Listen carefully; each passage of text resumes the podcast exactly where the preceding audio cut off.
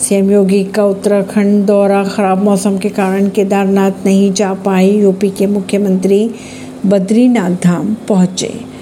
मध्य क्षेत्रीय परिषद की बैठक के बाद सीएम योगी को केदारनाथ जाना था, लेकिन खराब मौसम के कारण वह केदारनाथ नहीं जा पाए। अब वह बद्रीनाथ पहुँचे।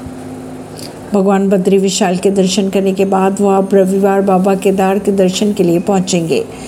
सीएम योगी तीन दिवसीय दौरे पर उत्तराखंड पहुँचे हैं। टिहरी ज़िले के नरेंद्र नगर में मध्य क्षेत्रीय परिषद बैठक केंद्रीय गृह मंत्री अमित शाह की अध्यक्षता में आयोजित की गई जिसमें उत्तर प्रदेश के सीएम आदित्यनाथ, उत्तराखंड के मुख्यमंत्री पुष्कर सिंह धामी भी शामिल हैं। परवीन सिंह नई दिल्ली से।